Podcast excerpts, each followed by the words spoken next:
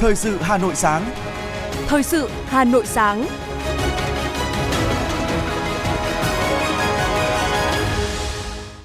Kính chào quý vị và các bạn. Mời quý vị và các bạn theo dõi chương trình Thời sự sáng nay, thứ ba ngày 19 tháng 9 năm 2023. Chương trình có những nội dung chính sau đây. Bí thư Trung ương Đảng, Phó Thủ tướng Lê Minh Khái tiếp Phó Chủ tịch Quốc hội Cuba Ana María Machado. Kỳ họp chuyên đề Hội đồng Nhân dân thành phố Hà Nội vào ngày 22 tháng 9 tới sẽ xem xét một số chính sách đặc thù. Diễn đàn Kinh tế Xã hội Việt Nam 2023 khai mạc sáng nay tại Hà Nội. Phần tin thế giới có những sự kiện nổi bật. Ukraine bãi nhiệm 6 Thứ trưởng Quốc phòng. Nhật Bản và Anh tăng cường hợp tác an ninh. Sau đây là nội dung chi tiết. Thưa quý vị và các bạn, chiều ngày 18 tháng 9, Bí thư Trung ương Đảng, Phó Thủ tướng Lê Minh Khái đã tiếp Phó Chủ tịch Quốc hội Cuba Ana María Machado sang Việt Nam tham dự hội nghị nghị sĩ trẻ toàn cầu lần thứ 9. Phó Thủ tướng Lê Minh Khái khẳng định chuyến thăm của bà Ana María Machado thể hiện sự ủng hộ của Cuba đối với Việt Nam, góp phần củng cố và tăng cường quan hệ hữu nghị truyền thống đặc biệt hai nước. Tại buổi tiếp, Phó Thủ tướng Lê Minh Khái chúc mừng Cuba đã tổ chức thành công hội nghị thượng đỉnh nhóm G77 và Trung Quốc và khẳng định trong khuôn khổ hợp tác chung và khả năng cho phép, Chính phủ Việt Nam sẽ nỗ lực không ngừng vun đắp và thúc đẩy quan hệ truyền thống giữa hai nước, hợp tác trên những lĩnh vực mà hai bên có thế mạnh, vì lợi ích chính đáng của nhân dân Việt Nam, Cuba. Phó Thủ tướng cũng đề nghị Cuba tiếp tục hỗ trợ doanh nghiệp Việt Nam mở rộng đầu tư sản xuất, kinh doanh, có cơ chế thanh toán phù hợp, trong đó có các dự án đã thực hiện trong lĩnh vực nông nghiệp. Phó Chủ tịch Quốc hội Cuba khẳng định Cuba sẽ tiếp tục tăng cường và thắt chặt quan hệ với Việt Nam, tạo điều kiện cho doanh nghiệp Việt Nam hợp tác, đầu tư, sản xuất, kinh doanh. Chiều cùng ngày, Phó Thủ tướng Chính phủ Trần Lưu Quang chủ trì cuộc họp kiểm tra đôn đốc giải ngân vốn đầu tư công năm 2023 với các bộ, cơ quan trung ương thuộc Tổ công tác số 3. Đáng chú ý có 14 trên 17 bộ, cơ quan tổng mức giải ngân dưới mức trung bình cả nước.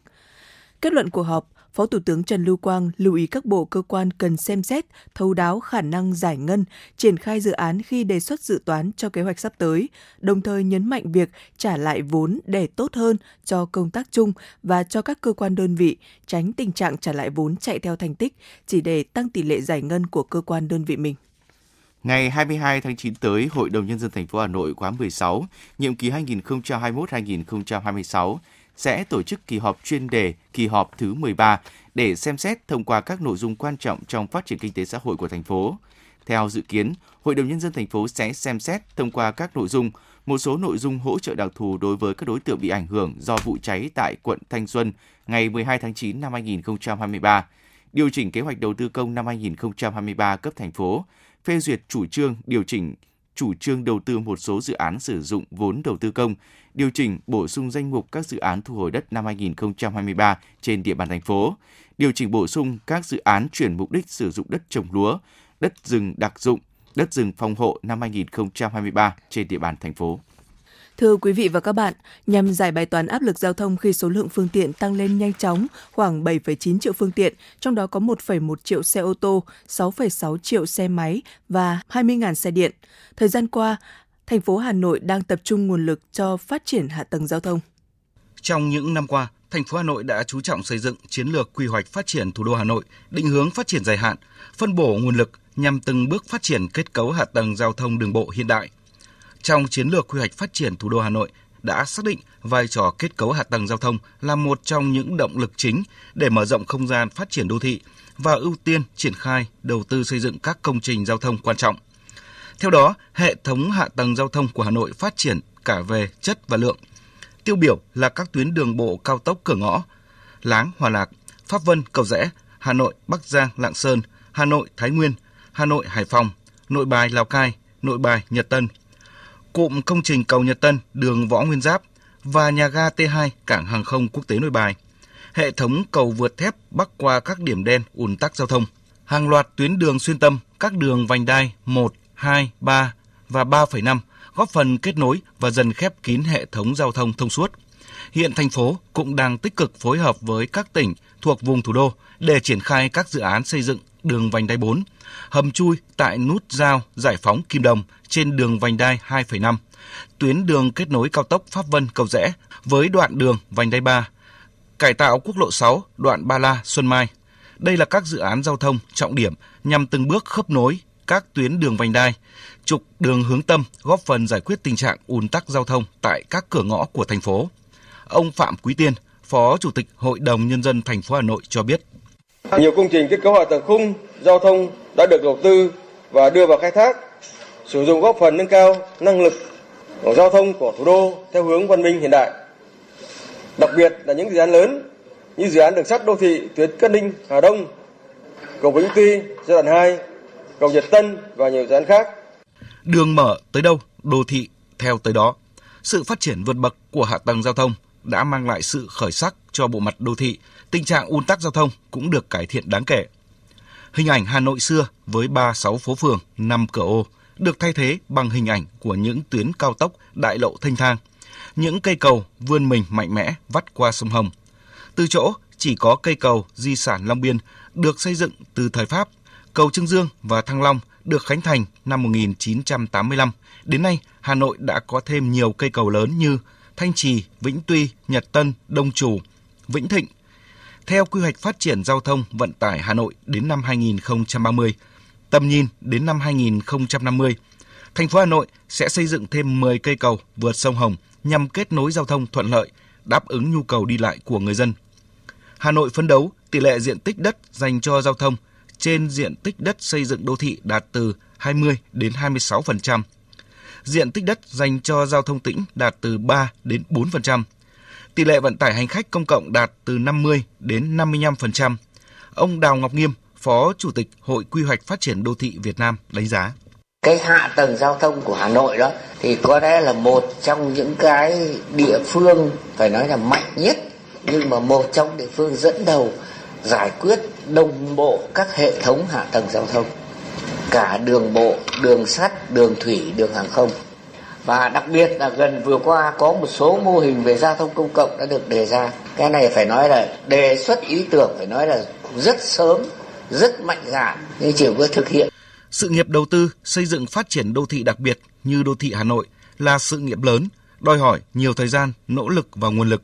Thời gian thực hiện nghị quyết số 06 của Bộ Chính trị về quy hoạch xây dựng, quản lý và phát triển bền vững đô thị Việt Nam đến năm 2030, tầm nhìn đến năm 2045 và nghị quyết số 15 của Bộ Chính trị về phương hướng nhiệm vụ phát triển thủ đô Hà Nội đến năm 2030, tầm nhìn đến năm 2045, chỉ còn 8 năm. Dự kiến công cuộc đầu tư chỉnh trang tái thiết Hà Nội có thể kéo dài 20 đến 30 năm.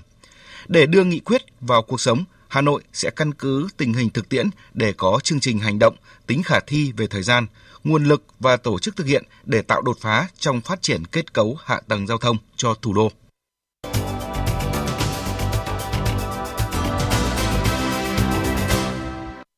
Mời quý vị và các bạn nghe tiếp phần tin. Sáng nay, Diễn đàn Kinh tế Xã hội Việt Nam 2023 sẽ diễn ra với chủ đề Tăng cường năng lực nội sinh, kiến tạo động lực cho tăng trưởng và phát triển bền vững. Năm nay, Diễn đàn Kinh tế Xã hội Việt Nam 2023 được kỳ vọng sẽ phát huy trí tuệ, tâm huyết, trách nhiệm của hàng trăm chuyên gia, nhà khoa học, đầu ngành, doanh nghiệp trong và ngoài nước, cùng lãnh đạo Quốc hội, Chính phủ, các bộ, ngành, địa phương, các đại biểu Quốc hội. Tại diễn đàn sẽ có nhiều kiến nghị giải pháp, thể chế để tăng cường năng lượng nội sinh, kiến tạo động lực cho tăng trưởng và phát triển bền vững. Sáng nay tại Hà Nội sẽ diễn ra Hội nghị An toàn và Khai thác Hàng không Thế giới 2023 với chủ đề mang tên Lãnh đạo vào cuộc, thúc đẩy khai thác an toàn và hiệu quả hơn, do Hiệp hội Vận tải Hàng không Quốc tế tổ chức. Tại Việt Nam, an toàn bay là ưu tiên cao nhất, đào tạo an toàn bay là ưu tiên hàng đầu của các hãng hàng không nội địa. Đây cũng là nền tảng cốt lõi trong mọi hoạt động của hãng hàng không quốc gia Việt Nam, Vietnam Airlines, hãng hàng không chủ nhà đăng cai hội nghị này. Khi khai thác bay, các chuyến bay của Vietnam Airlines nói riêng và của các hãng bay Việt nói chung sẽ phải tuân thủ một loạt quy định nghiêm ngặt về an toàn bay của hãng cũng như của các tổ chức hàng không quốc tế và Cục Hàng không Việt Nam. Theo số liệu tổng hợp 8 tháng đầu năm 2023 vừa được Cục Hàng không Việt Nam, Bộ Giao thông Vận tải vừa công bố, Bamboo Airways tiếp tục là hãng hàng không bay đúng giờ nhất và ít chậm chuyến bay nhất toàn ngành hàng không. Cụ thể, tỷ lệ chuyến bay cất cánh đúng giờ OTP của Bamboo Airways là 92,7%, cao hơn tỷ lệ trung bình của toàn ngành là 85,2%. Tiếp đó là Vasco và Viettravel với tỷ lệ đúng giờ lần lượt là 91% và 87,3%. Vietnam Airlines và Pacific Airlines lần lượt có tỷ lệ OTP là 86,2% và 84,5%. Vietjet Air là hãng có tỷ lệ bay đúng giờ thấp nhất với 81,2%. Theo thống kê, những nhóm nguyên nhân chính dẫn đến tình trạng chậm chuyến bay của các hãng bao gồm trang thiết bị và dịch vụ tại cảng, quản lý và điều hành bay, hãng hàng không, thời tiết, tàu bay về muộn và các lý do khác. Trong đó thì tàu bay về muộn là nguyên nhân chính dẫn đến tình trạng chuyến bay cất cánh trễ giờ trong giai đoạn này. Ngày 18 tháng 9, thị xã Sơn Tây tổ chức phát động ủng hộ các nạn nhân vụ cháy chung cư mini tại phường Khương Đình, quận Thanh Xuân, thành phố Hà Nội. Tại lễ phát động, các đồng chí lãnh đạo thị xã, lãnh đạo cán bộ nhân viên phòng ban ngành, đoàn thể, các cơ quan đơn vị đã tham gia đóng góp ủng hộ nhằm hỗ trợ, giúp đỡ các gia đình nạn nhân vụ cháy sớm vượt qua đau thương, trở lại cuộc sống bình thường. Tổng số tiền ủng hộ tại hội nghị gần 50 triệu đồng. Vừa qua, Hội Liên hiệp Phụ nữ Hà Nội đã đến thăm động viên em Lê Tâm Như, học sinh lớp 8A7 trường Trung học cơ sở Khương Đình, mồ côi cả cha và mẹ trong trận hỏa hoạn chung cư mini Khương Hạ. Bà Lê Kim Anh, Chủ tịch Hội Liên hiệp Phụ nữ Hà Nội cho biết, thực hiện chương trình đồng hành cùng con và mẹ đỡ đầu, Hội Liên hiệp Phụ nữ Hà Nội nhận đỡ đầu cho em Lê Tâm Như đến năm 18 tuổi với kinh phí là 1 triệu đồng trên một tháng. Bà Lê Kim Anh đã trao quà và kinh phí đỡ đầu là 6 triệu đồng trong 6 tháng cho em Lê Tâm Như. Nhân dịp này, bà Lê Quỳnh Trang, đại diện cho báo Phụ nữ Thủ đô đã trao 2 triệu tiền mặt do cán bộ phóng viên của báo và bạn đọc đóng góp để ủng hộ cho em. Hội Liên hiệp Phụ nữ quận Thanh Xuân cũng có phần quà là tiền mặt gửi tới em Như. Hy vọng sự chung tay quan tâm hỗ trợ của cộng đồng sẽ giúp các nạn nhân cũng như thân nhân của họ trong vụ hỏa hoạn thảm khốc sớm vượt qua nỗi đau để ổn định cuộc sống hướng về tương lai.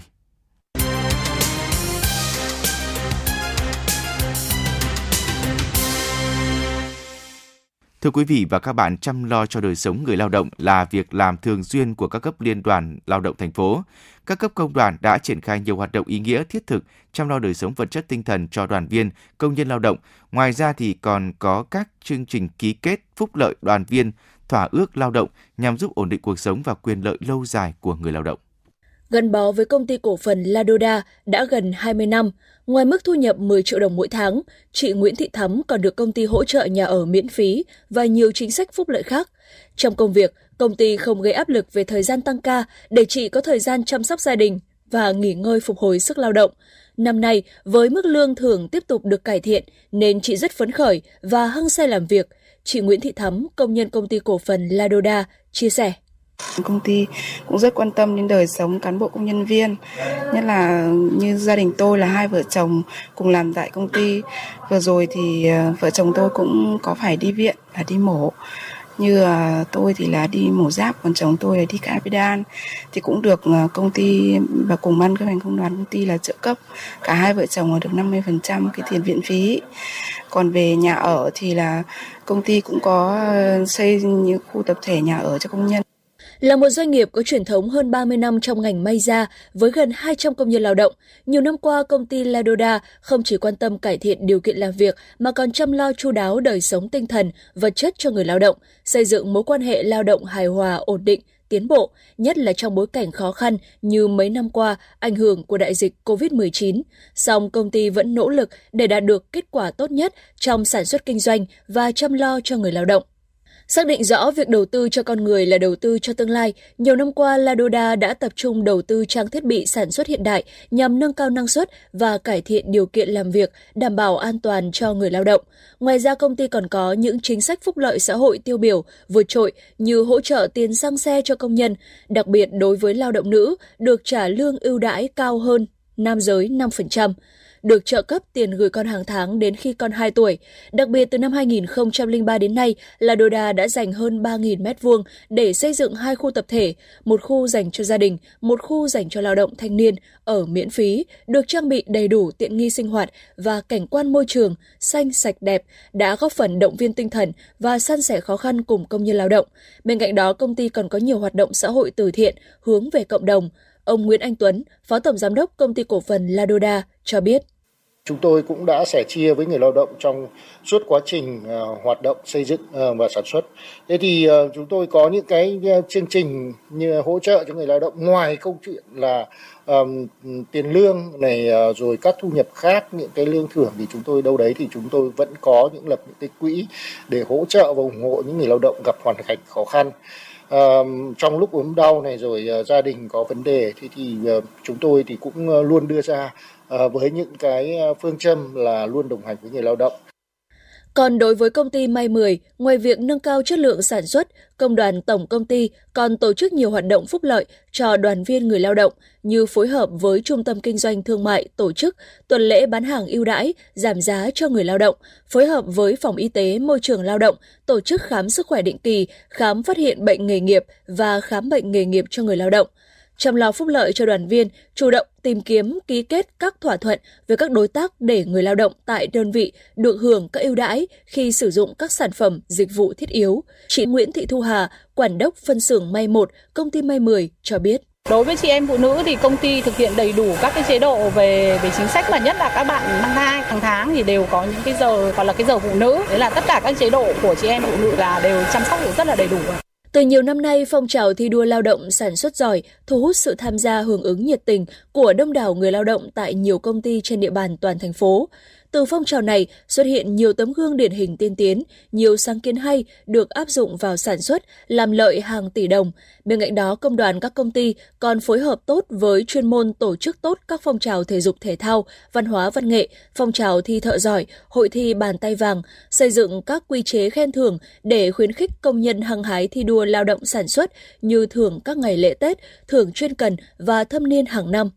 Ngoài ra, công đoàn các công ty còn có sáng kiến vận động cán bộ công nhân viên xây dựng quỹ tấm lòng vàng để giúp đỡ các gia đình công nhân có hoàn cảnh khó khăn hoặc không may bị ốm đau. Các hoạt động chăm lo người lao động và chế độ tiền lương, phúc lợi được doanh nghiệp và công đoàn đưa vào thỏa ước lao động tập thể đã đảm bảo quyền lợi cho người lao động. Cùng với sự nỗ lực phát triển sản xuất kinh doanh, nhiều công ty đã thực hiện hiệu quả sáng tạo các chính sách phúc lợi, sẻ chia vì người lao động, tạo điều kiện cho người lao động được làm việc trong môi trường tốt nhất. Khi doanh nghiệp và người lao động có chung mục đích và lợi ích, chính là yếu tố phát huy tinh thần lao động sáng tạo, hăng say của người lao động nhằm thúc đẩy phát triển sản xuất kinh doanh của doanh nghiệp.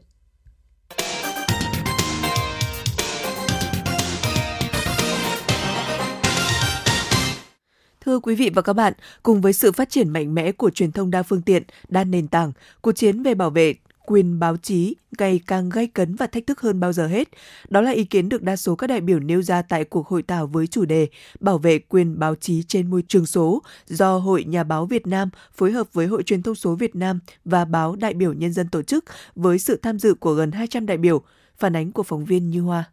Cách mạng công nghiệp lần thứ tư mở ra một thời đại mới cho báo chí, truyền thông, thời đại của kết nối Internet và trí tuệ nhân tạo. Đây là một xu thế tất yếu đòi hỏi các cơ quan báo chí phải thay đổi tư duy, đầu tư nguồn lực con người và công nghệ để thực hiện việc chuyển đổi số một cách linh hoạt và phù hợp thực tế.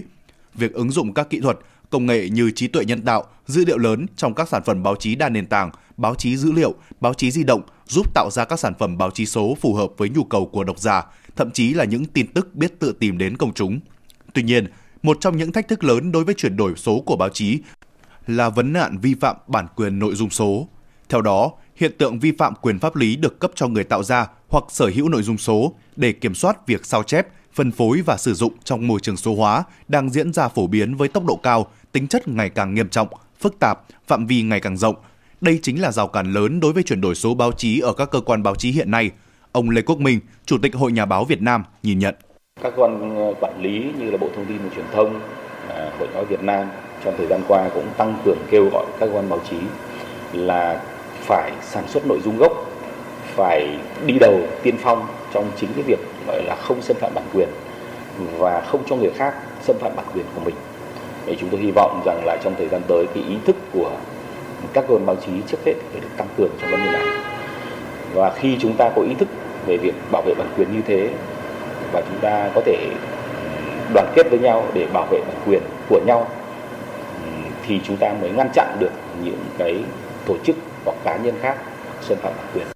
Bảo vệ bản quyền báo chí trên môi trường số trở thành vấn đề cấp bách với mọi nhà báo, mọi cơ quan báo chí. Khi bảo vệ được quyền tác giả, là đảm bảo rằng các nhà báo, các tác giả được công nhận và được trả nhuận bút xứng đáng cho lao động nghiệp vụ báo chí của họ. Điều này thúc đẩy sự sáng tạo và đầu tư cho hoạt động sáng tạo nội dung báo chí, tạo động lực cho các nhà báo và các cơ quan báo chí đầu tư vào các dự án phát triển nội dung, các dự án đổi mới sáng tạo báo chí, bảo vệ bản quyền báo chí, giúp ngăn chặn hiện tượng ăn cắp các chất liệu báo chí, giả mạo báo chí để lan truyền các thông tin sai lệch, xuyên tạc, tin giả mạo, thúc đẩy một nền báo chí với hàng thật và hàng chất lượng cao và là điều kiện tiên quyết để bảo vệ nguồn tài chính của cơ quan báo chí cũng như thực thi hiệu quả các mô hình kinh doanh nội dung số, góp phần giải bài toán về kinh tế báo chí truyền thông ở các cơ quan báo chí hiện nay. Ông Hoàng Đình Trung, Giám đốc Trung tâm Bản quyền số, nêu ý kiến. Bảo vệ bản quyền báo chí thì bên cạnh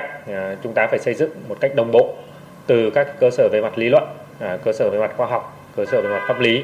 thì kèm với đó là các cái giải pháp công nghệ một cách cụ thể để cho các tòa soạn báo chí có thể ứng dụng vào trong việc bảo vệ chính những cái tài sản của các đơn vị mình. Chính vì vậy công nghệ vẫn phải luôn theo kịp với cả xu thế để có thể là ngăn chặn bảo vệ được bản quyền. Thì để mà đầu tư cho công nghệ, chúng ta vẫn hiểu rằng đó là một cái nguồn đầu tư, nguồn lực rất là lớn mà không phải cơ quan báo chí nào cũng có thể tự xây dựng được. Chính vì vậy chúng ta cần thiết phải có các đơn vị công nghệ tham gia vào cái hoạt động bảo vệ bản quyền một cách chuyên nghiệp và có đủ cái năng lực cũng như đủ kinh nghiệm, hiểu biết về mặt nghiệp vụ báo chí để có thể đồng hành cùng với các đơn vị báo chí trong việc xử lý vi phạm bản quyền. Theo đánh giá của Cục Phát thanh, Truyền hình và Thông tin điện tử, Bộ Thông tin và Truyền thông, vi phạm bản quyền nội dung số có xu hướng gia tăng, chủ yếu về giải trí như bóng đá, phim, game show, ca nhạc. Các hành vi vi phạm bản quyền được thực hiện với những cách thức hết sức tinh vi, luôn thay đổi và khó khăn khi xử lý đối với hoạt động vi phạm được thực hiện xuyên biên giới từ nước ngoài cung cấp dịch vụ vào Việt Nam. Mặc dù đã có nhiều nỗ lực của cơ quan quản lý, của các doanh nghiệp cung cấp dịch vụ trung gian, của các tổ chức, đại diện chủ sở hữu quyền trong công tác phối hợp, nhưng diễn biến vi phạm bản quyền gia tăng, đòi hỏi phải có giải pháp thực tế có tính khả thi hơn. Tại hội thảo, các đại biểu cũng thảo luận đưa ra một số giải pháp bảo vệ bản quyền báo chí trên môi trường số hiện nay, trong đó nhấn mạnh đến các vấn đề về bản quyền trong luật chuyên ngành là luật báo chí, tăng mức xử phạt, thành lập trung tâm bảo vệ bản quyền báo chí, bổ sung quy định trong luật sở hữu trí tuệ, hoàn thiện pháp luật bảo vệ quyền tác giả đối với tác phẩm báo chí, nhất là báo điện tử tại Việt Nam.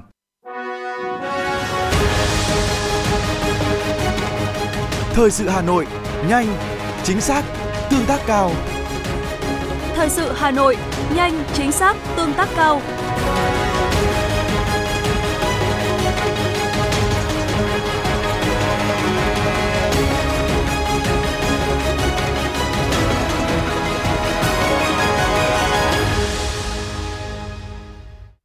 Ban Quản lý Hồ Hoàn Kiếm và Phố Cổ Hà Nội cho biết, dịp Tết Trung Thu năm nay, Ban Quản lý Hồ Hoàn Kiếm và Phố Cổ Hà Nội phối hợp với các nghệ nhân, thợ thủ công tổ chức chuỗi hoạt động thú vị. Các hoạt động mang đậm nét văn hóa truyền thống dành cho du khách trong và ngoài nước sẽ diễn ra tại các điểm di sản trong Phố Cổ Hà Nội và không gian bích họa Phố Phùng Hưng từ ngày 22 đến ngày 28 tháng 9.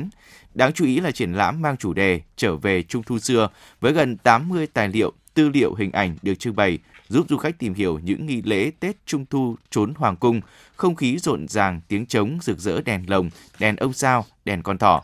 Ban Quản lý Hồ Hoàn Kiếm và Phố Cổ Hà Nội tiếp tục duy trì phối hợp với các nghệ nhân, thợ thủ công tới từ các làng nghề lân cận Hà Nội, giới thiệu và hướng dẫn cách làm đồ chơi truyền thống tại khu phố cổ nhân dịp Tết Trung Thu, như hoạt động trải nghiệm làm con giống bột với lớp học tò he, làm đèn ông sao truyền thống, lồng đèn đón trăng, không gian trải nghiệm làm các sản phẩm đồ chơi Trung Thu truyền thống, giới thiệu và hướng dẫn làm bánh Trung Thu truyền thống. Sáng 18 tháng 9 tại Hà Nội, Hiệp hội các Viện Văn hóa và Đại sứ quán các nước châu Âu phối hợp với hãng phim tài liệu và khoa học Trung ương gặp gỡ báo chí. Thông tin về Liên hoan phim tài liệu được tổ chức lần thứ 13 tại Việt Nam sẽ diễn ra từ ngày 22 đến 28 tháng 9 tại hãng phim tài liệu và khoa học Trung ương số 465 Hoàng Hoa Thám, Ba Đình, Hà Nội và thành phố Hồ Chí Minh. Phó Tổng Giám đốc phụ trách hãng phim tài liệu và khoa học Trung ương Trịnh Quang Tùng cho biết, Liên hoan phim tài liệu châu Âu Việt Nam là sự kiện thường niên nhằm thúc đẩy hoạt động giao lưu văn hóa giữa các quốc gia châu Âu và Việt Nam. Liên hoan quy tụ 19 tác phẩm điện ảnh phim tài liệu, trong đó mỗi quốc gia châu Âu tham dự 1 phim và Việt Nam tham dự 12 phim. Trung tâm phim tài liệu Đài Phát thanh và Truyền hình Hà Nội tham gia liên hoan với bộ phim mang tên Người chuyển giới và quyền tự quyết với cơ thể của đạo diễn Kim Thanh Trần. Đề tài các bộ phim mang đến khán giả khá đa dạng, xoay quanh những vấn đề của đời sống xã hội hiện nay như biến đổi khí hậu, giải phóng phụ nữ, bảo vệ và chung sống hòa bình với thiên nhiên, những rủi ro của thời đại số. Phim tham dự liên hoan sẽ được chiếu miễn phí cho khán giả đến xem tại hai địa chỉ: Hãng phim Tài liệu và Khoa học Trung ương 465 Hoàng Hoa Thám, Ba Đình và Hiệp hội các viện văn hóa và đại sứ quán các nước châu Âu, Bến Thành, số 6 Mạc Đĩnh Chi, quận 1, thành phố Hồ Chí Minh.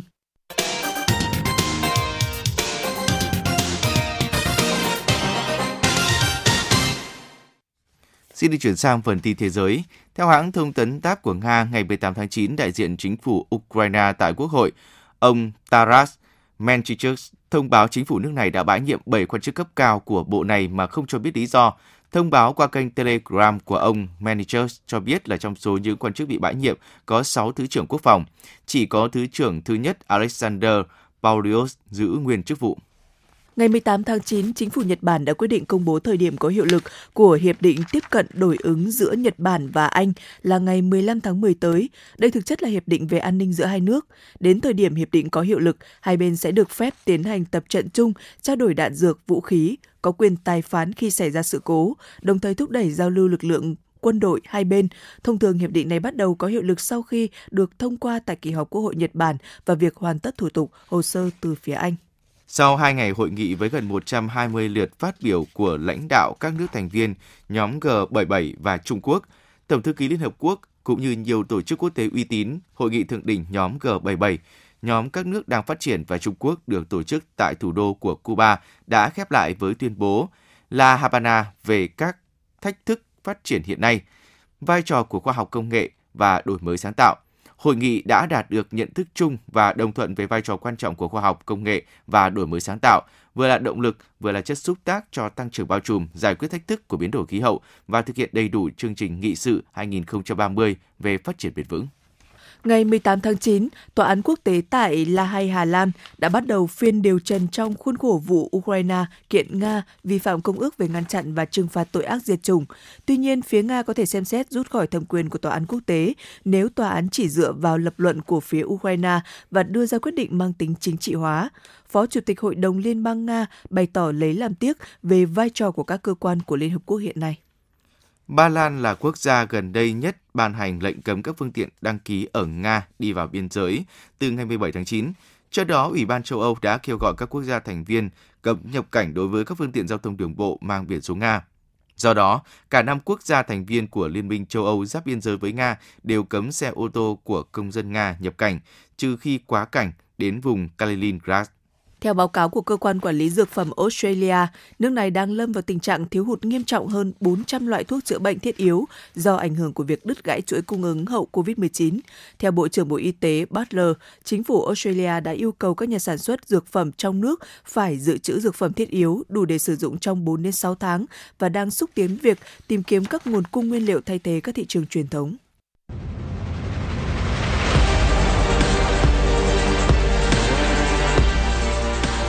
Bản tin thể thao.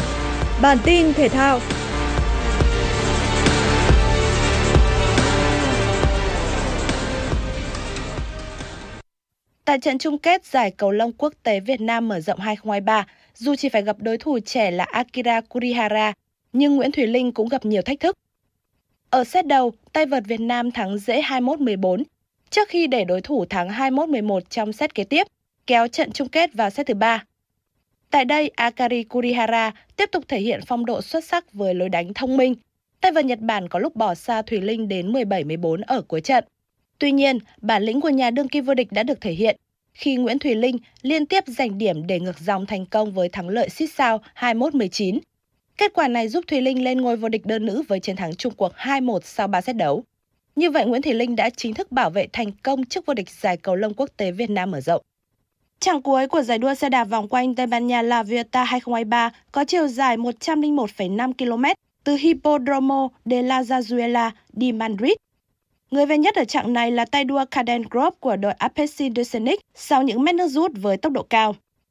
Dù cách biệt 17 giây về mặt lý thuyết vẫn có thể vượt qua, nhưng Jonas Vingegaard không chủ động tấn công người giữ áo đỏ ở 13 chặng trước đó là Sepp Kuss. Tay đua người Mỹ rất thoải mái về đích trong sự chia vui cùng các đồng đội với danh hiệu áo đỏ chung cuộc, và đây là danh hiệu cao quý nhất mà anh từng đạt được. Danh hiệu vua leo núi thuộc về Remco Evenepoel của Soudal Quickstep, còn Juan Ayuso của đội Emirates là chủ nhân của danh hiệu tay đua trẻ xuất sắc nhất. Chặng đua F1 tại Singapore đã khởi đầu không thể thuận lợi hơn cho đội đua Ferrari khi cả Carlos Sainz và Charles Leclerc đều xuất phát tốt để nắm giữ hai vị trí cao nhất. Hai tay đua này sau đó liên tục gia tăng khoảng cách với các đối thủ, tuy nhiên một sai lầm trong lần vào pit đầu tiên đã khiến Leclerc đánh mất lợi thế và không thể hỗ trợ cho đồng đội. Tới vòng 45, đội đua Mercedes quyết định mạo hiểm khi để George Russell và Lewis Hamilton vào pit lần 2 nhằm thay bộ lốp trung bình mới. Điều này giúp chiếc W14 đạt tốc độ rất cao và nhanh chóng bám sát hai tay đua dẫn đầu là Carlos Sainz và Lando Norris. Dự báo thời tiết hôm nay ngày 19 tháng 9, khu vực trung tâm thành phố Hà Nội, nhiều mây, đêm và sáng sớm có mưa rào và dông vài nơi, ngày giảm mây trời nắng, gió đông nam cấp 2, nhiệt độ thấp nhất từ 25 đến 27, cao nhất từ 32 đến 34 độ. Quý vị và các bạn vừa nghe chương trình thời sự của Đài Phát thanh và Truyền hình Hà Nội, chỉ đạo nội dung Nguyễn Kim Khiêm, chỉ đạo sản xuất Nguyễn Tiến Dũng, tổ chức sản xuất Lưu Hường, chương trình do biên tập viên Kim Oanh, phát thanh viên Hoài Linh, Bảo Nhật cùng kỹ thuật viên Kim Thoa thực hiện. Xin chào và hẹn gặp lại quý vị trong những chương trình thời sự tiếp theo.